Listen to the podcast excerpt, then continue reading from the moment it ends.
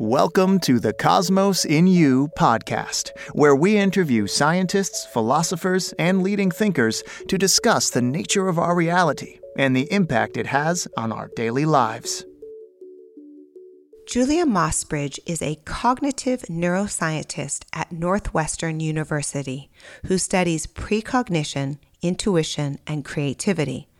Dr. Mossbridge is the founder of the Mossbridge Institute and has developed the smartphone app Choice Compass, which uses heart activity to help access intuition about life choices.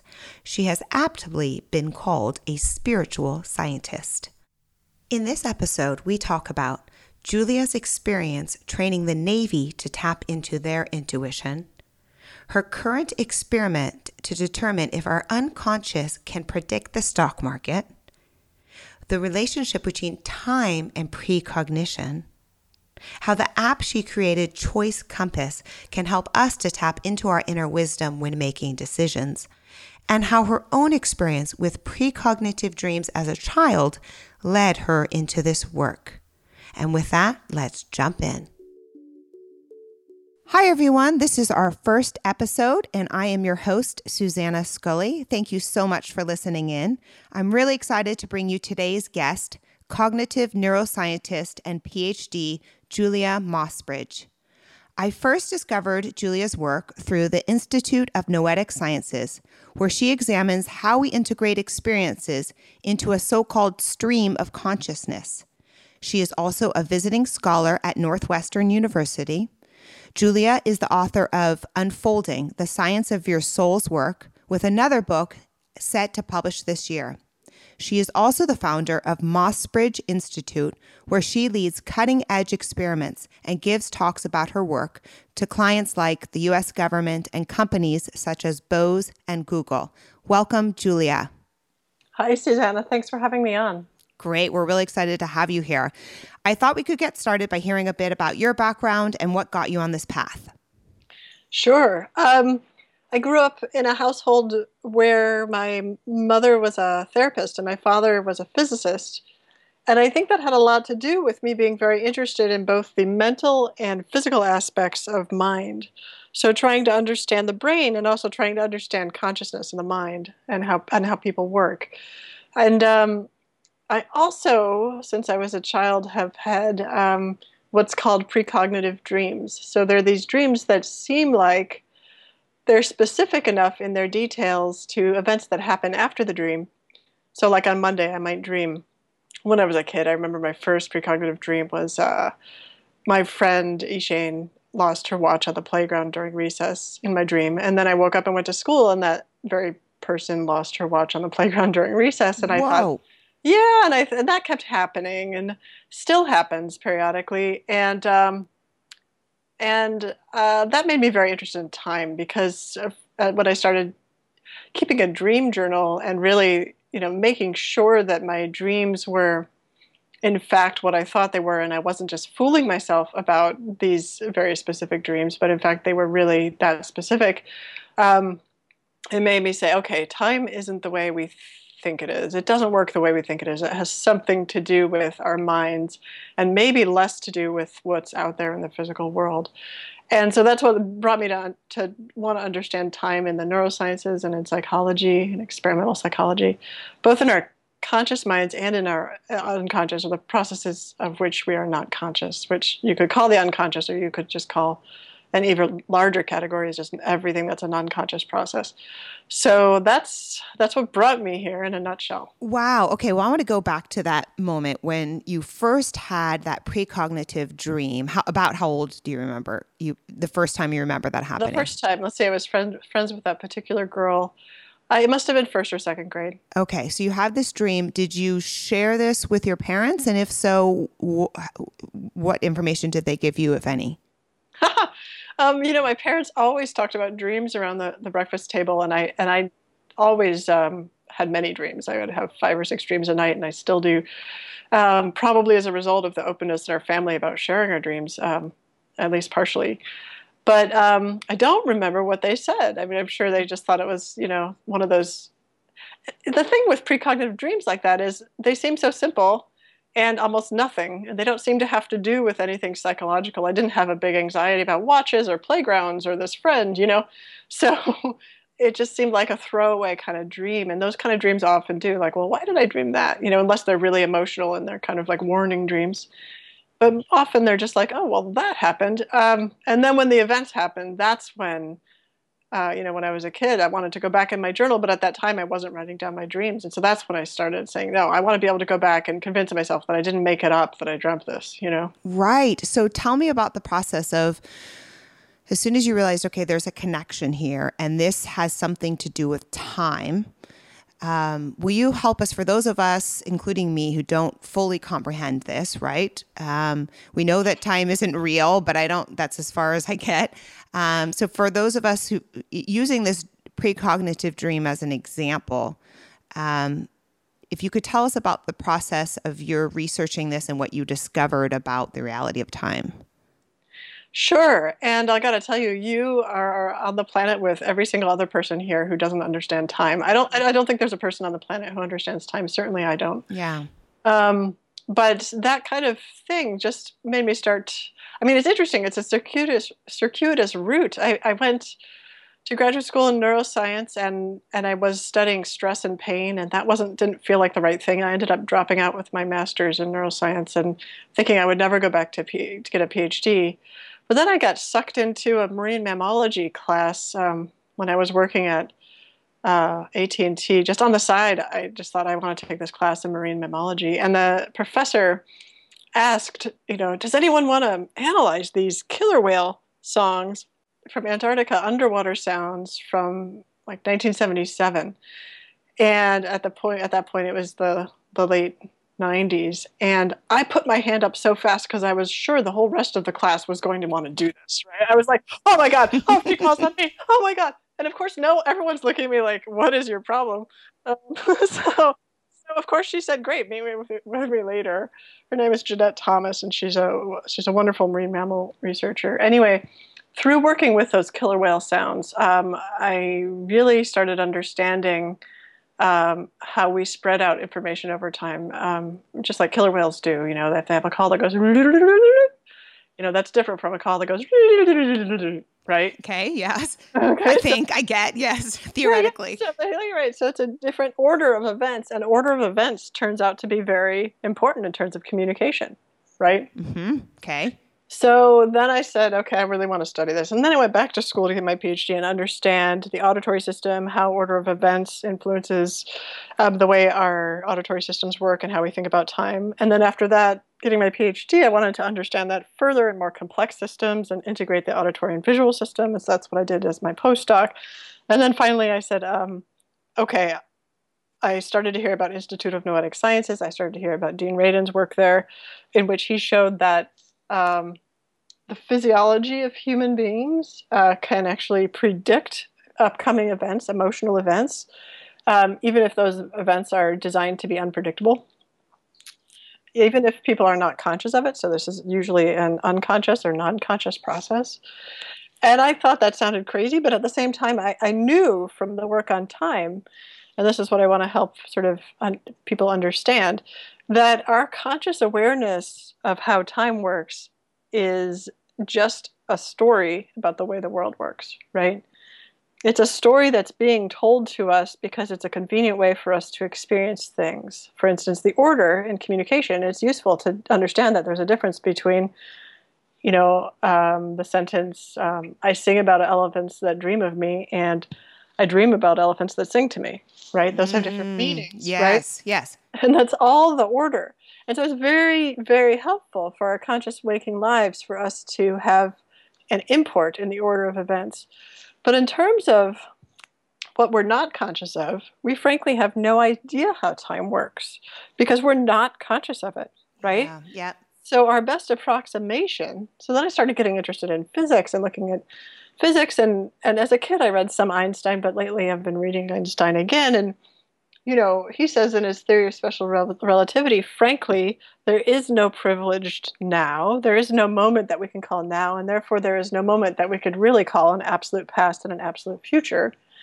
So all events that have occurred in the universe have actually occurred. If you could think about time as a room, all the events are there. But we but we travel through this room with our conscious minds. We have the experience of traveling through this room in a certain way such that events that we haven't gotten to yet we don't see and events that we have gotten to we do see. Mm-hmm.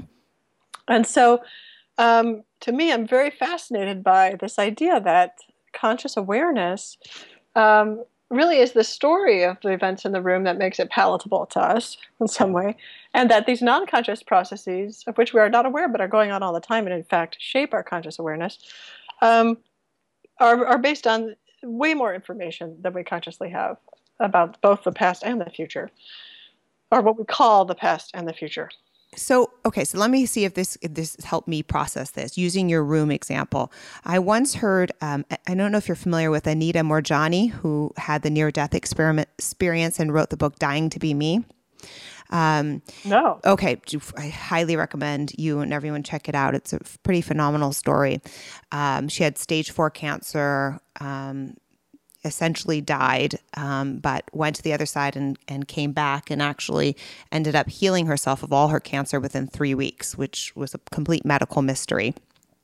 That's wonderful. Yeah. And so, one of the things that she described on being the other side, where she became one with conscious, right, where she became just consciousness, the way she described it was she said, it's as if we're walking around in this huge warehouse with a flashlight and when she went to the other side, if you will, when she had her near death experience, she said it was as if someone turned all the lights on.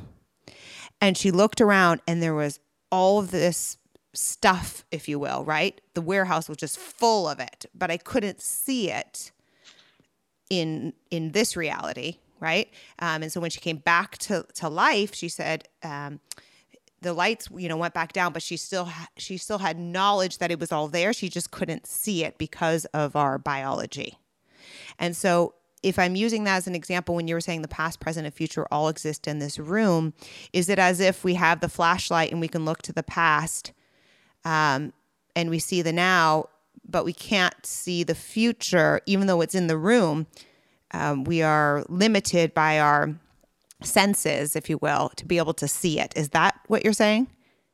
Well, that's interesting. I mean, that's a nice parallel. Um, maybe that is something like what I'm saying. Our conscious awareness restricts. I mean, this is again, this is my hypothesis. Yeah. Talk to me in five years. I'll have a different one, okay. right? but um, but my current hypothesis is that the conscious awareness really is a restricted version of reality because that's what we need to function mm-hmm.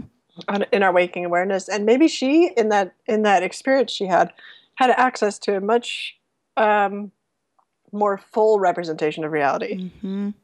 You know, so maybe that's that's a nice parallel. Yeah. Okay. So so using this as time and this idea of this precognitive awareness at a subconscious level, right? Either as individuals or I know with um, Institute of Noetic Sciences does a lot of work around um, group consciousness, right? And having precognitive knowledge of events happening. Yes, absolutely.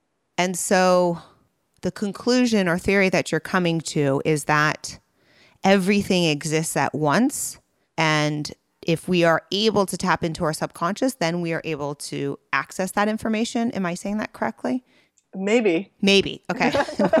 this is not fun about the cosmos. Everything is maybe question because more questions yeah, I mean, maybe it's the case that if we can trap it, tap into our subconscious, we could we could access some aspects of it, and maybe it's the case that that's not a great thing to do. Yeah, maybe it's the case that we're constructed this way for a reason, um, and so I think there's a certain amount of care that one takes, and respect that one must have for the current status of our minds. Um, uh, you know, millions of years of evolution um, probably aren't wrong in this in, in making us kind of unaware of these things and at the same time um, we can experiment a little bit and carefully so by that i mean so for instance um, one of my projects is called choice compass. So it's a it's a compass for your choices that draws on your your heart activity and how we already know that heart rhythms are related to um, both non-conscious and conscious feelings about things right? So that's yeah. a couple decades of research. We already know that HeartMath Institute has really worked hard on that And so what I did was take that idea and test it for simple things like life choices. simple things like do I leave I move across the world or not? Right. So, Should I marry this person? Right, yeah. right. What could be the problem? so, um, so I asked people to think about each of two contrasting choices in the app for um, 50 seconds, so almost a minute, and then gather their heart activity as they're doing that via the uh, camera lens on their phones.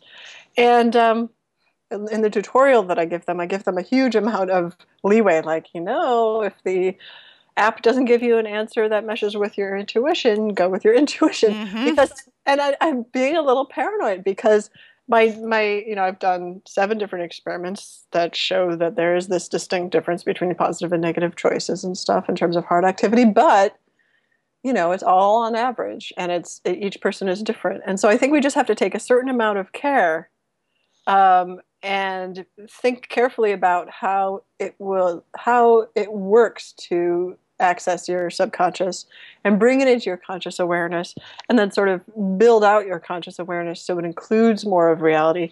I think that's a, a process that we go through carefully and, and with um, some thought and maybe with a group of supportive other people yeah, and I want to say to our listeners, I have been using Choice Compass app, which you all can find in the App Store by doing a search on Choice Compass, and it has been awesome for multiple reasons.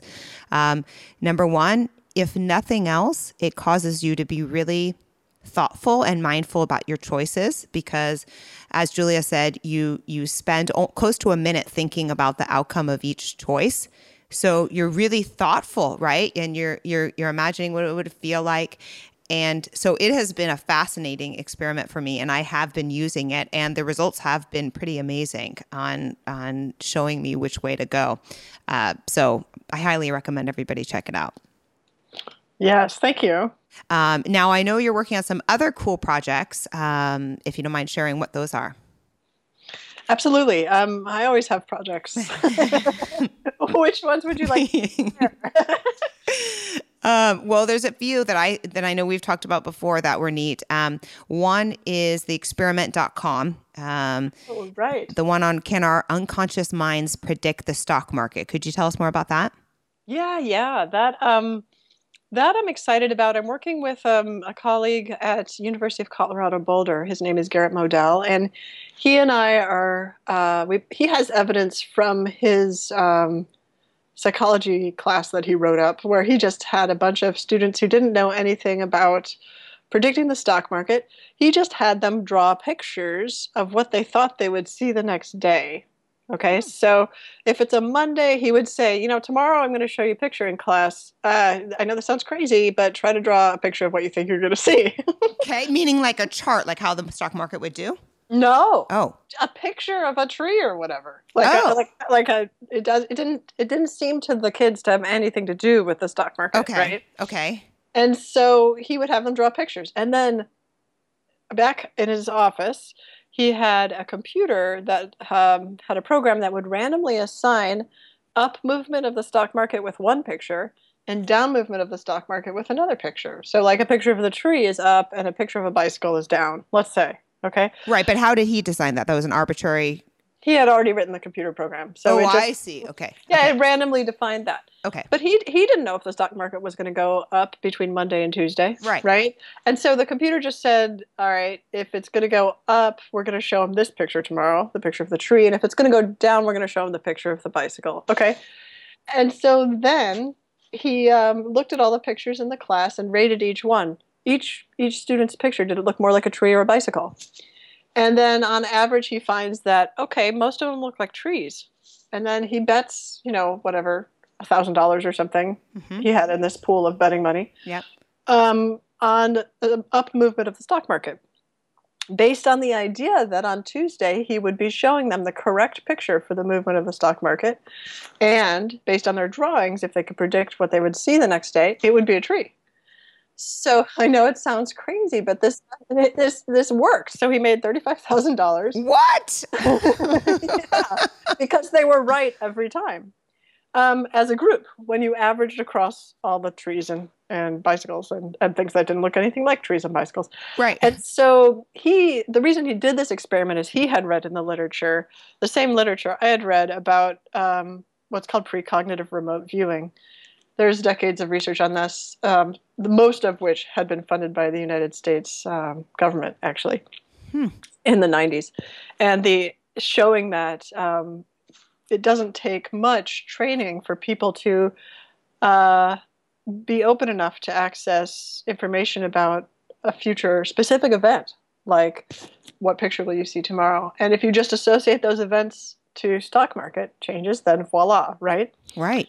So he only had done this for seven days. They were right every day, which is statistically significant, but it's not it's not impressive enough. So we talked to a financial analyst, and he said, um, you know, he works in trying to get artificial intelligence algorithms that predict the stock market. And he said, you know, the best they get is like 65% accuracy. He said, look, if you can get better than 65% accuracy over about six months, hmm then then the then the financial Let's world talk. will- well, yeah, then Yeah. the financial world's going to take notice. So he's helping us, um, you know, sort of, sort of in the background with this project, and um, we're going to do uh, get six months of data, of this same kind of data, and we're comparing people who dream about future events, um, people who um, do this kind of precognitive remote viewing in a devoted way, so like single, well-trained people, with a bunch of people uh, crowdsourced uh, group of people. So basically, like his class, a group of people, and take on average the result. And we're going to see which which method predicts the stock market best. We're very excited about it.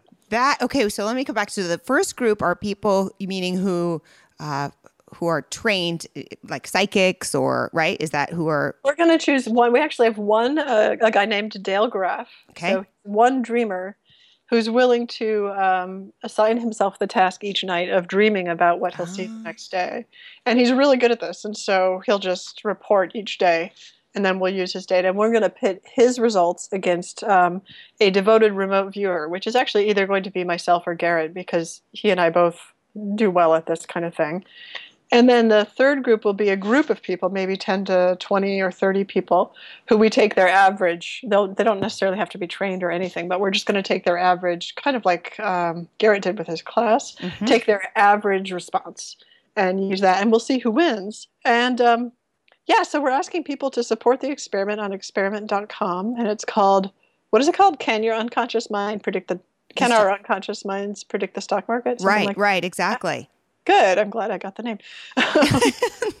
so people can go on experiment.com, which I'm I, which I had never heard of experiment.com. Is it like a crowdfunding for experiments? yes, exactly. Okay. Like an Indiegogo or or, Yep. or okay, got it. Before experiments. Okay, so people can go on there and support support that experiment. Um, very cool and very interesting. I once read a book. I know I remember her name. Laura is it Laura Day, who's an expert on intuition, and she got hired often by people in finance executives for this ex- very thing. And so she, I read this book about um, how to train yourself to do this same thing and it was really helpful. She gave little, you know, experiments during. So she she put a list of um, which of, of horses, right, um, for horse racing, and then you would, you know, tap into your intuition, and you you you would begin to understand the significance of images because your intuition often speaks in images and not voices. Does that sound true? Well, my it depends on how you train yourself. Okay. So, um, but my experience is first for me. My experience is first an image comes, and then I have uh, sounds. Like so, if I see like a wavy picture and then I hear the sound of the ocean, Mm. I say, "Oh, something about the you know water, body of water, ocean." You know, so I write that down. You know, Mhm. but very rarely do actual nouns um, when i when i i'm very skeptical of nouns like if something comes up that says there's a car and there's a cliff and i'm like yeah whatever um, because, right, because you could be misinterpreting it. yeah it could look like a car or a cliff but it's more like it could also be like a bunny rabbit on the side of a hill So- Right, right. so um, so there's all sorts of statistical ways to analyze these because of those kind of coincidences. And what's intriguing is um, some of the best statisticians in the world have have taken a shot at it, and they seem to find the same result, which is there's something going on. There's some kind of what's called anomalous communication happening through time. Um, and I honestly don't think it's it's only anomalous in that our conscious experience of time is that we shouldn't be able to understand the future or know the future. Right. But I don't think it's anomalous in the sense that it seems like a lot of people can have access to it if they want. If they want. And so is that that's a great question. Are there only special people, for example, right, that have access or you think anybody can if if they are interested and um, want to? You know, my sense is there are people who are naturally just good at it without much training. Mm-hmm. And I also think that there are people who, if they train themselves, can get good at it. And I think there are people who will never get as good as someone who's naturally good at it, even through a lot of training. It's kind of like a sport, right? Yeah, absolutely. Absolutely. Now, I know you've done work with the Navy to help them with their intuition. Is that right? Can you tell us a little bit about that or what you can tell us? sure. Um, yeah, I worked with a contractor actually who's an analyst with the Navy, and he's uh, I'm still actually working with him to build a intuition training program for law enforcement and military personnel. Um, he's he's a visionary there, and he had an experience that saved his life when he was deployed, where he had this urge to go get a drink of water, even though he had bottles of of liquid right next to him in a hmm. cooler. Hmm. But he had to go. He just had the urge to go elsewhere, and he did. And he came back, and the, where he had been standing had been exploded. Wow. And so, um, and so he really got it. You know, the crucial the crucial nature of, of the skill of listening to your intuition. Powerful. Now, um, one thing I, I, wanted to be sure to talk about as well is that I've heard you say that science is not a deity. What do you mean by that? Oh, well, yeah. In our culture, you know, we've kind of replaced, we've said, okay, you know, ever since the Enlightenment, kind of in Europe, right? We've kind of said, all right, well, maybe there isn't a God or whatever, but there's science, and science will tell us what's true and what's right, right? Mm-hmm. I feel like we've replaced one deity with another. The problem is the whole job of science is to be wrong.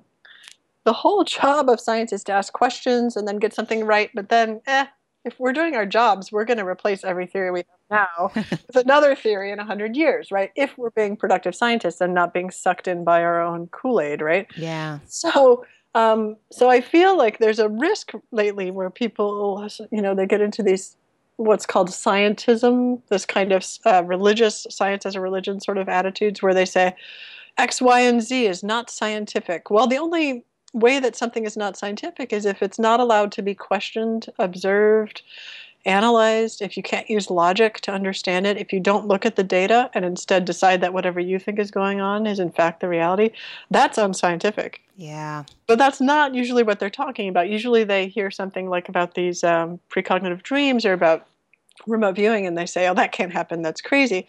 Well, that's just being willfully ignorant. Right. right. because the data are there. So you have to have some explanation for the data. Um, so that's that's why I worry about this idea that we've just decided that science is some kind of big capital S uh, entity, but in fact, it's a lowercase. It's the lower the lowest case S that you can have. it is always shifting. I mean, it's in, it's incredible. I mean, even with the Big Bang theory, it's amazing how much you know.